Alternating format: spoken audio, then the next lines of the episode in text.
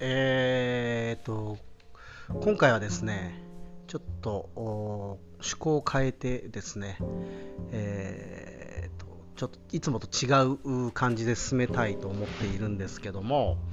えー、どういうことかというと,、えー、と僕が所属している樋口塾の仲間でもありポッドキャスターのバナナさんという方がいらっしゃるんですがこのバナナさんが以前やっていた「永遠の罠」っていう番組があるんですよね。で、まあ、どういう番組かというと、えー、バナナさんが昔、バイトしていたバーのマスターにですね、バナナさんがいろんな話を聞いていくという、まあ、マスターが話すというかね、こう、世の中にある、えー、いろんな罠について、えー、マスターがね、話したり、バナナさんが何かを聞いたりと、なんかそういう番組なんですよね。このマスターがですね、まあ、非常に、あのー、いいんですよ。非常に博識でで、自分の持論というのをしっかり持ってらっしゃって、えー、でで、またいろんな経験もされてきていると言ってね、でそんなマスターの話がとても興味深いポッドキャストがあるんですが、実はこのマスターがですね、今、体調崩しているとのことで、で、まあ、このマスター励ますためにも、この永遠の罠の感想をバナナさんがあ X とかあ Discord ですね、樋口塾のそちらの方でですね、え、感想募集していたんですよ。で、まあテキストでということだったんですけど、えー、っと、なんかね、マスターが音声があんま頭に入ってこないタイプの方でテキストで欲しいみたいな話だったんですけど僕はねテキストが本当苦手なんですよね。めちゃめちゃテキスト苦手なんで、えー、まあ、悩んだんですけどまあちょっとマスターにはね聞いてもらえないとは思うんですが、まあ、自分としてはねなんかこう感想を残したいという気持ちがやっぱあるので改めてね聞いて感想を述べたいという気持ちがあるので、まあ、ポッドキャストという形で、えー、ちょっと残していこうかなと喋っていこうかなと、まあ、そんな風に思っておりますというわけで、えー、まあ、その永遠の罠の感想会みたいなことを、まあ、気になった回とかこの気になったワードとか、まあ、そういうことを取り上げながらちょっとね何回かにわたって話してみたいと思います。というわけで第1回は、えーと、シャープ1ですね。で、美談の罠というところを取り上げていきたいなと。で、まあ、美談の罠、どんな話かというと、まあ、ざっくり言うと、やっぱこの世の中にある美談的なものは、この表の側面は美しいが、ちゃんとねあの現実みたいな裏側の側面もあるよねというその裏側もちゃんと見ましょうよみたいなそういう話だと思うんですけどまあその話の中で気になったワードフレーズみたいのが2つあって、えー、まあ、1つ目は弱者は幻想にすがるっていう話言葉ですかね、うん、弱者は幻想にすがる。なんか分かりますよね漢字的には。うん。じゃあそこで言う弱者ってなんだ？幻想ってなんだ？って考えた時になんとなく真っ先に頭に浮かんだのはなんかアイドルとそのファンみたいな イメージだったんですけどどうなんですかね。まあちょっと思い浮かんだけどうーんそうじゃない部分もあるかもななんて、えー、思ったんですけどね。うん。でまあもうちょっと考えてみたところなんかこれはそれっぽいなっていうのがなんか宗教宗教ってどうなんだろうと思いました。こうなんちゅうんだろう。やっぱ宗教にすがる人ってなんか結構いそうじゃないですか。こうしんどい状況をやっぱ乗り切るために宗教にすがるみたいなの。こう例えばえー、っとなんだ長崎この前、えー、行ったんですけどあのキリシタン隠れキリシタンとかもそうですよね。なんか信仰。あの人たちの信仰って命を懸けてやっているわけじゃないですか。なんかすがってる感ありますよね。あとはそのもうちょっと前の時代だと一向宗とかねこの親鸞とかの時代ですかね。念仏を唱えれば救われるみたいな話。これもなんか幻想だと思うんだけど、まあ、そこにすがるしかない社会的状況がおそらくあったのかなとかっていう意味で言うとね現実の方が辛すぎる場合その幻想っていい時もあるよなとかだ宗教ってなんかねあのすごい人を救っているものだなという思いにも気持ちにもなりましたよね。という観点で言うと、まあ、この弱者幻想にすがること自体が必ずしも悪いものではないが、まあ、そうでない世の中の方がいいかもななんてことも思いましたね。でもう一つ気になったフレーズがですね、えー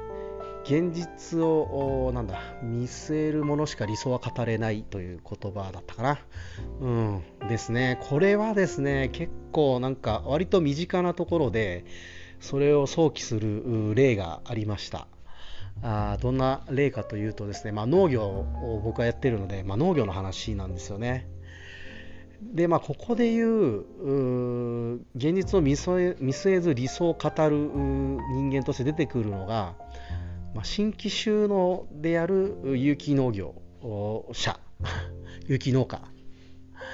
うんですね。なんかそれをイメージしました。どういうことかというとうんと農業ってめちゃめちゃ難しいなと自分は思っていて。でまあ難しい要素としてはいろいろあるんですが、まあ、一つはやっぱアンコントローラブルというか自分にコントロールできる範囲というのがえーと、結構少ないということですね。どういうことか、えー、天気ですよね、まだ。天気に左右される。あとは、そうだな、例えば僕で言うと、そうですね、畑がこう手に入らないというか、借りれないとかいう状況とか、コントロールしようとしてみても、まあ自分にはできないって感じですかね。できる人も中にはいるでしょうね、お金があるとかね。うん。なんかでも新規収納でやるって段階でそんなお金持ちの人っておそらくそんなにないのでちゃんと事業としてねやる人ぐらいですから。なんでねえっ、ー、とちょっとこう自分にコントロールできないことが非常に多い中でさらに有機農業っていうとねとても難しいんですよ、えー、まあ、どういうとこが難しいかっていうとちょっとねあの具体的な話をしても皆さん多分分かりにくいと思うんですけど、まあ、例えるとですよ僕なりの例えで言うと、えー、あれですねあのー、農業？農業じゃないえっとねえっ、ー、と農業例えると有機農業って薬を飲まずに生きていくことみたいなイメージなんですよね。僕の中では。薬を与えられないと。こう具合が悪くなってもあの自分の,、ね、あの免疫力とか治癒力で何とかしていく。でまあ食べ物で、えー、こうねサポートするということもできなくはないんですけど、まあ、結構その食べ物が分解しにくいものだったりするのですぐに栄養として与えられるものがあまりなかったりとかまあ、液肥にすればあるかもしれないとかね、なんか結構いろいろ縛られるんですよね。人間でいうとこの点滴みたいなものとか、サプリメント的なものとかあを与えることがやっぱり難しい、せいぜいおかゆぐらいなイメージですかね。まあ、とにかく、あの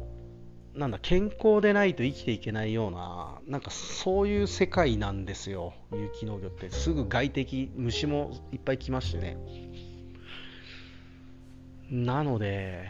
あの非常に難しいんですけども新規収納で入る人って有機農業やりがちっていうのがあって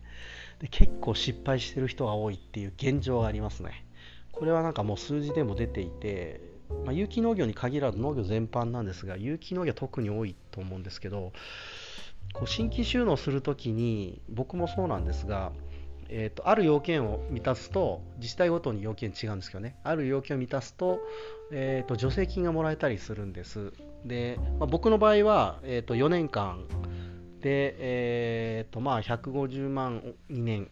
120万2年という助成金を、え、いただきながら今農業してるんですけども、まあ、この助成金がまあ4年から5年で切れるじゃないですか。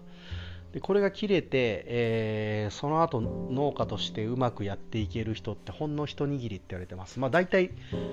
3割ぐらい。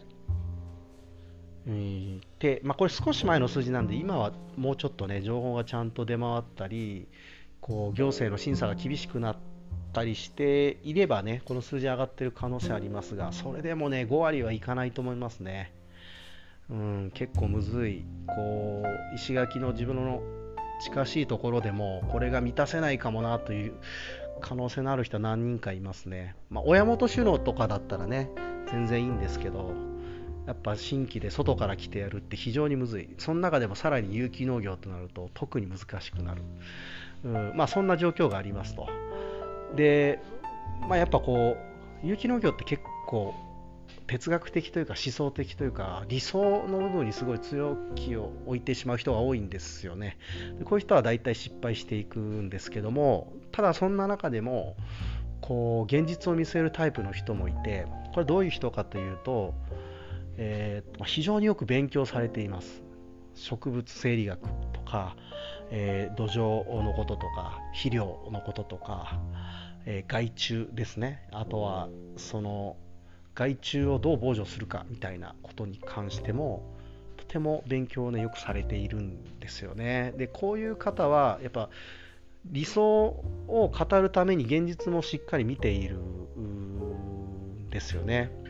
なので、えー、まあ僕はこれができないのでね、まあ、本当にすごいなそういう人たちはって思うんですけど僕は薬も使うし点滴も打つタイプなんでね農家的には。なんでまあこういう素晴らしい農家さんがいる中で、えー、まあ、理想